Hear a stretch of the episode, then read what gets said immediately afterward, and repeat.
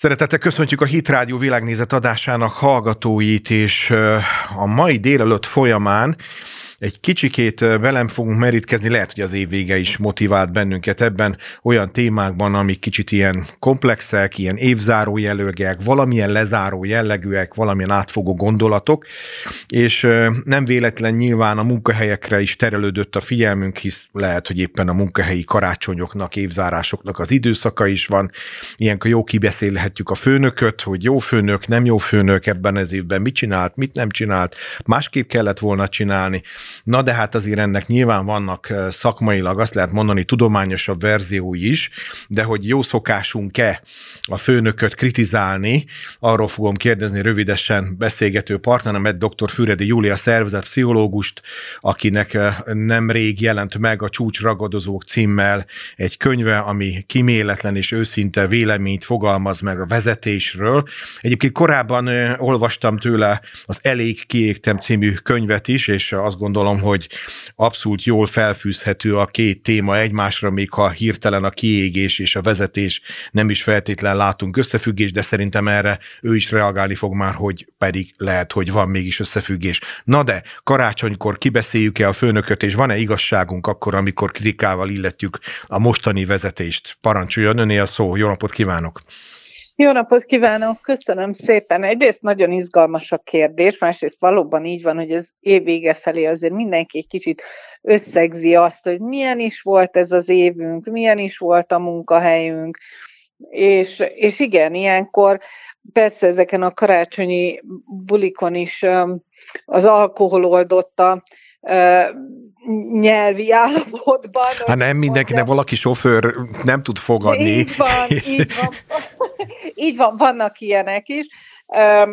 Azért el szoktunk erről beszélgetni, hogy, hogy milyen is a, a mi főnökünk. És azon, az az érdekesebben, hogy ugyanaz az ember egész más megítélés alá kerül a különböző beosztottai által. Van, aki ugyanazt a, a vezetőt nagyszerűnek, karizmatikusnak, jó fejnek tartja, és van, aki meg más szedeget ki belőle.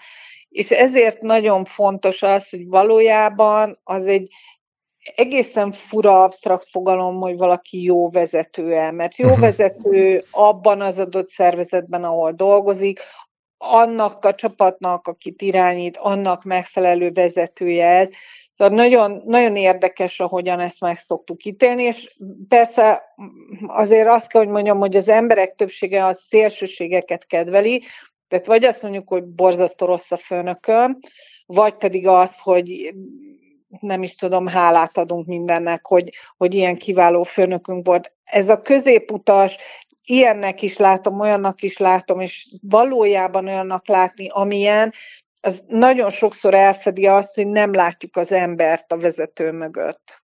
Igen, ezt, ezt akarom egyébként pont kérdezni, hogy, hogy a kit, tehát hogy ő egy személy, tehát hogy kit nevezünk vezetőnek, tehát mitől lesz ő az, aki hisz azért, ha most gyorsan magunk elé képzelünk szinte majdnem mindegy, milyen típusú vállalkozás, vállalat méretet, akkor azért kialakulnak különböző pozíciókban, akár egy kisebb csoportnak a vezetője, akár egy nagyobb szervezeti egységnek, de még mindig inkább csak középvezetője, a csak szó idézőjelbe, de azért lehet menedzsment, tehát alkalmazott felsővezető, de lehet akár tulajdonos is, aki részt vesz napi szinten a cég irányításában vezető, tehát a főni, aki, aki, aki naponta ott van velünk a munkában, és részt vesz, de hát, ha egy multiról beszélünk, és annak a vezérigazgatójáról, ő is egyfajta vezető. Ki a vezető? Azért nagyon érdekes, és nagyon-nagyon fontos ezt tisztázni, mert hogy azt gondoljuk a vezetőről, nem csak mi magunk a vezetők vagyunk, és most ez mindegy is, hogy mondjuk egy KKV-ban valaki tulajdonos, vagy, vagy ügyvezető, vagy akár egy nagy vállalatnál. Az a lényege a vezetésnek, hogy valamilyen szempontból kiválasztott. Az, hogy most esetleg őnek jutott eszébe először, hogy létrehozza ezt a céget, vagy adminisztratíve így sikerült, uh-huh. vagy az, hogy a képességei folytán, vagy az, hogy neki volt egy olyan ötlete, hogy tehát valamiféle módon ő ért oda először. Ő lett a kiválasztott.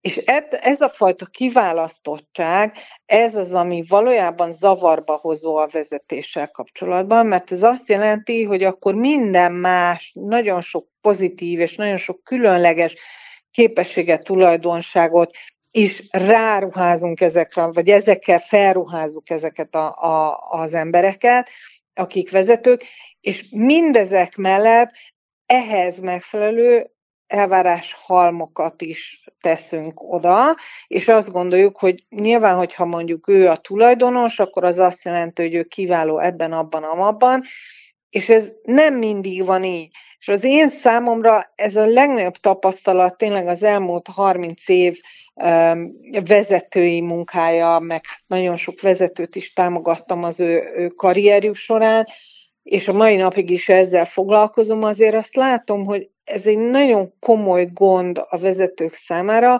hogy szeretnének, hogy is van ez a mondás, ugye azt szoktuk mondani, hogy a vezető is ember, uh-huh. és hogy szeretnének emberek lenni.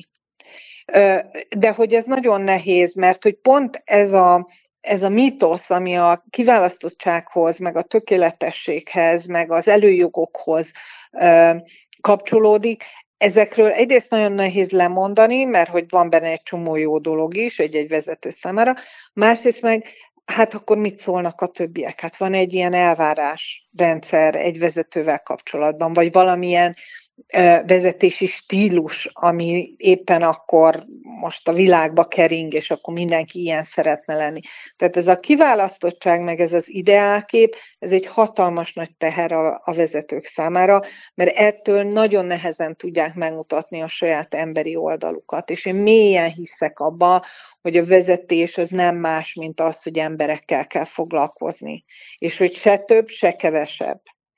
És ezt nagyon sok vezető, azt gondolom, hogy, hogy maga a vezetés az egy túl misztifikált dolog, pont uh-huh. emiatt a kiválasztottság gondolat miatt, és sokkal könnyebb, és ezt pláne a pandémia óta nagyon látjuk, hogy azok a vezetők tudtak jól reagálni meg az azóta megváltozott gazdasági körülményekre, üzleti körülményekre, azok tudtak jól reagálni, akik képesek voltak emberként kapcsolódni a munkatársaikhoz, és nem, hát én úgy szoktam hívni, névjegykártyából vezetnek. Hm.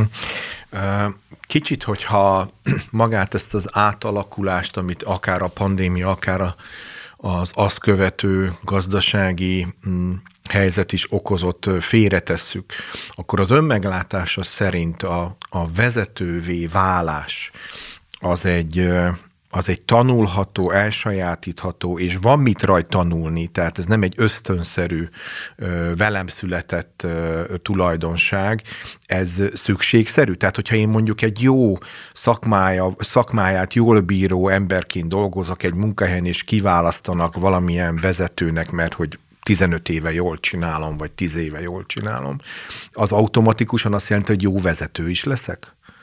Ö, nem.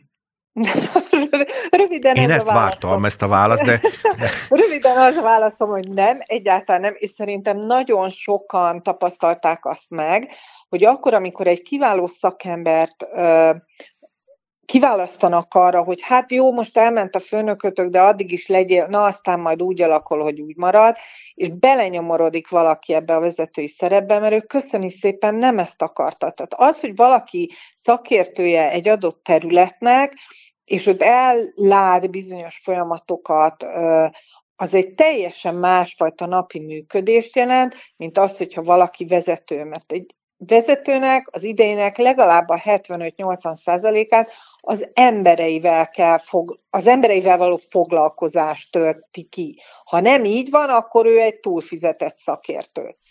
Tehát nagyon nagy a különbség, és azért én azt gondolom, hogy a vezetők számára a legfontosabb tulajdonság az az önreflexió képessége, az önismeret.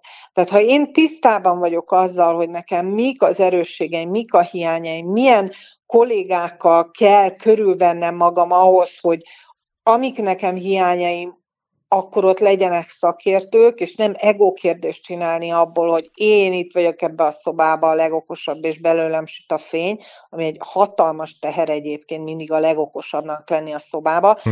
Tehát képes vagyok ezt a fajta önreflektív működést megvalósítani, akkor ez egy igazán sikeres dolog lehet. De visszatérve a kérdés elejére, nem az a lényeg, hogy engem alkalmasnak találnak-e, hanem az a lényeg, a legelső kérdés, amit föl kell saját magamnak tenni, ha például megkínálnak egy ilyen pozícióval, hogy egyáltalán akarok-e Szeretnék-e? Szeretek-e az emberekkel bajmolódni?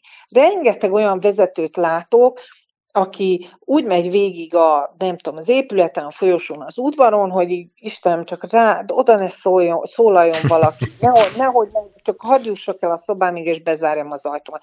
Mert egyszerűen nem szeretnek az emberekkel foglalkozni, nem érdekli, nem fog rá kérdezni, nem érdekli, hogy mi van a családjával, nem érdekli, hogy éppen nem tudom, meg tudott-e oldani egy feladatot, mi volt a gondolkodás mögötte.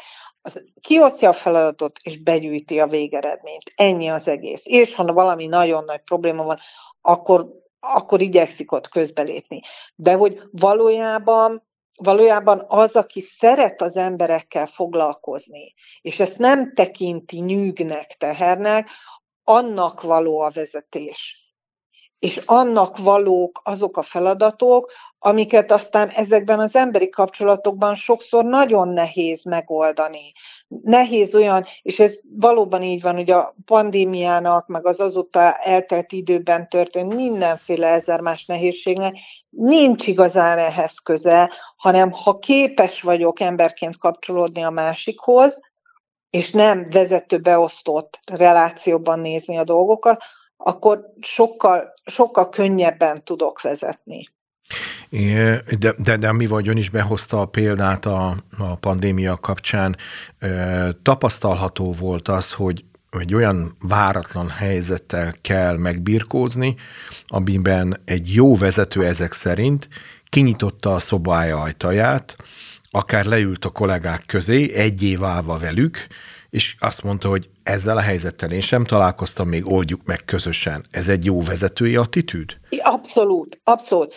És ezért mondtam, hogy hogy ha én akarok vezető lenni, akkor nyilván oda fogok arra figyelni, meg át fogom magamon szűrni azokat a helyzeteket, amik történnek, hogy most akkor ezt jól éreztem, jól viselkedtem, másként kellene ezt csinálnom, odafigyelek arra, hogy hogyan ö, reagálnak a, a körülöttem lévők, hogy visszakérdeznek-e, hogy mernek-e ellent mondani nekem. Tehát nagyon sok minden olyan dolog van, nagyon sok olyan helyzet van, amiben ezt a fajta önreflexiót egy vezető tudja gyakorolni. És ennek a pandémiás dolognak például ez volt az egyik legnagyobb hozadéka, hogy azt megláttuk, hogy azok a vezetők, akik igazából jól tudnak kapcsolódni a többiekhez, azt merték mondani, hogy srácok, fogalmam nincs, mi lesz holnap. Én is félek. Én sem, tehát nem kell a legokosabbnak lenni a szobába egy vezetőnek, és ez a fajta emberi kapcsolódás ezt lehetővé teszi, ezt a fajta nevezzük így, hogy pszichológiai biztonságot, hogy hmm. vissza lehet kérdezni, hogy bevallhatom azt, hogy nem tudom mindenre a választ, hogy hibázhatok, hogy hozhatok rossz döntéseket, és lehet úgy is elnézést kérni, hogy ettől nem esem ki ebből a kiválasztott szerepből. Tehát hogy én azt gondolom, hogy rengeteg, rengeteg felszabadultan, ugyanúgy, hogy van ugye az örömzenélés, az örömből való vezetés, az nagyon-nagyon jót tenne azoknak is, akik vezetnek, és azoknak is, akiknek a, a vezetőjüket kell túlélni minden nap. Beszélt arról, hogy, hogy karizmatikus vezető. Ugyanakkor az is egy nagy kérdés ilyenkor, amikor valaki mindig minden helyzetben meg tudja mondani a tutit. Tehát, hogy, hogy meg tudja mondani a nagy igazságokat, és akkor emögé úgy szívesen felsorakoznak az emberek, mert egyrészt valahogy az a kockázat, hogy, hogy netán gondolkodnom kell, akkor az úgy megszűnik, de ugyanakkor hosszú távon ez, ez mégis úgy tűnik, mint hogyha erodálna egy szervezetet, tehát elkezdene úgy azok az emberek, akik kreatívabbak, akik úgy ön, ön, ön, ön önmagukat szeretnék úgy megvalósítani, azok máshol érzik jól magukat. Mit lehet tenni ilyen helyzetben egy ilyen típusú vezetővel? Lehet-e neki visszajelezni, vagy, vagy hogyan lehet helyzetbe hozni őt, hogy figyelj, jobb lenne, a kicsit változtatnál ezen a stíluson, főleg akkor, ha szerelmes a pozíciójába? Hát ez egy nehéz kérdés, mert valóban, valóban azon is múlik, hogy, hogy mi csak azt gondoljuk, hogy nem lehet neki visszajelezni, vagy valaha valaki tényleg megpróbálta, és le lett pattintva. Mert hogy én uh, sokszor azt látom, hogy, uh, hogy a munkavállalóknak, és ez most teljesen mindegy, hogy mekkora méretű cégnél, vállalkozásnál dolgozik az ember, a munkavállalóknak van egyfajta olyan beégett attitűdjük a legtöbbjüknek, hogy egyrészt elfogadják automatikusan ezt a fölé alárendelt működést, mert hogy hát az ő, ő az én főnököm, tőle függ a fizetésem, ez van. És akkor én innentől kezdve nem kérdőjelezek meg semmit. Holott felnőtt emberek vagyunk, akik bemennek egy helyre dolgozni, hogy a lehető legjobbat tudják magukból kihozni aznap. Tehát ugye ez az, azért ez az alapfelállás, tehát hogy nem kellene itt nagyon alul, aláfelé rendeltségi érzésnek megjelennie. De az is valószínű, hogy akkor, amikor ilyen emberi erőforrásnak érezzük magunkat, mint munkavállalók, uh-huh. akkor itt, itt igazából két dolog jelenik meg, és ebben milyen szép azért a magyar nyelv, hogy ugye azt szoktunk mondani, hogy az erőforrást használjuk, meg kihasználjuk. Most az azért látva látszik, hogy, hogy minden cégnek az erejét az valójában az adja, mert hogy a technológia másolható, a gépek másolható, mi, minden másolható. De az, hogy kik dolgoznak ott, hogy milyen uh, viselkedéssel tolják le a mindennapokat, azt tesz valakit, külön, vagy egy céget különlegessé, versenyképessé. Tehát ehhez képest, hogy az emberek azok, akik a versenyképességnek a meghatározói, ehhez képest nem erőforrásként kéne használni, meg kihasználni őket, hanem ő kellene, ő, ő rájuk kellene úgy tekinteni, mint a cég legfőbb vagyonára. És ilyen szemmel nézni és bánni velük. A probléma az az, hogy mind a két oldalon hibázik ez a fajta gondolkodás, és pont az aláfelé rendeltség miatt nagyon sokszor a munkavállalók kiszolgáltatottnak érzik magukat, és azt mondják, hogy hát könnyebb bólogatni, mindegy, vala, a másik helyen se lenne jobb. Tehát nagyon sokszor fejben feladjuk ezeket a dolgokat, és ez nem jellemző ránk, hogy belemerünk állni olyan vitákba, belemerünk állni olyan kérdésekbe, amik pláne ha egy főnöknek a, az ő hatalmát, vagy gondolkodását, vagy kijelentéseit megkérdőjelezik. És ez azért probléma, mert hogy ez nagyon látványos az elmúlt időszakban, a Gallup intézet csinált egy felmérést 2022-ről, hát remélem most már lassan kijön a 2023-as felmérésük is, és ők azt mondták, hogy bizony az embereknek a közel 60%-a, és ez a globális felmérés, 60%-a bizony eltolja magától a munkát, ami azt jelenti, hogy megjelennek a munkahelyen, de valójában csak a szükséges minimumot teszik bele a munkájukba, nincs plusz kreativitás, nincs plusz együttműködés, nincs plusz eredmény, nincs megfeszülés, annyi van, amennyit ér az én fizetésem viszontlátásra. Most ez azért probléma, mert ennek a 60%-nak a nagy része, ráadásul olyan ember, aki mindezt csendben csinálja. Nem, nem morog, nem kéri ki magának, nem szólamlik föl, és nagyon szűk réteg csak az, aki, aki morog, oltogatja esetleg a többit, felszólamlik akkor, hogyha mondjuk valamit mond a vezetőjük.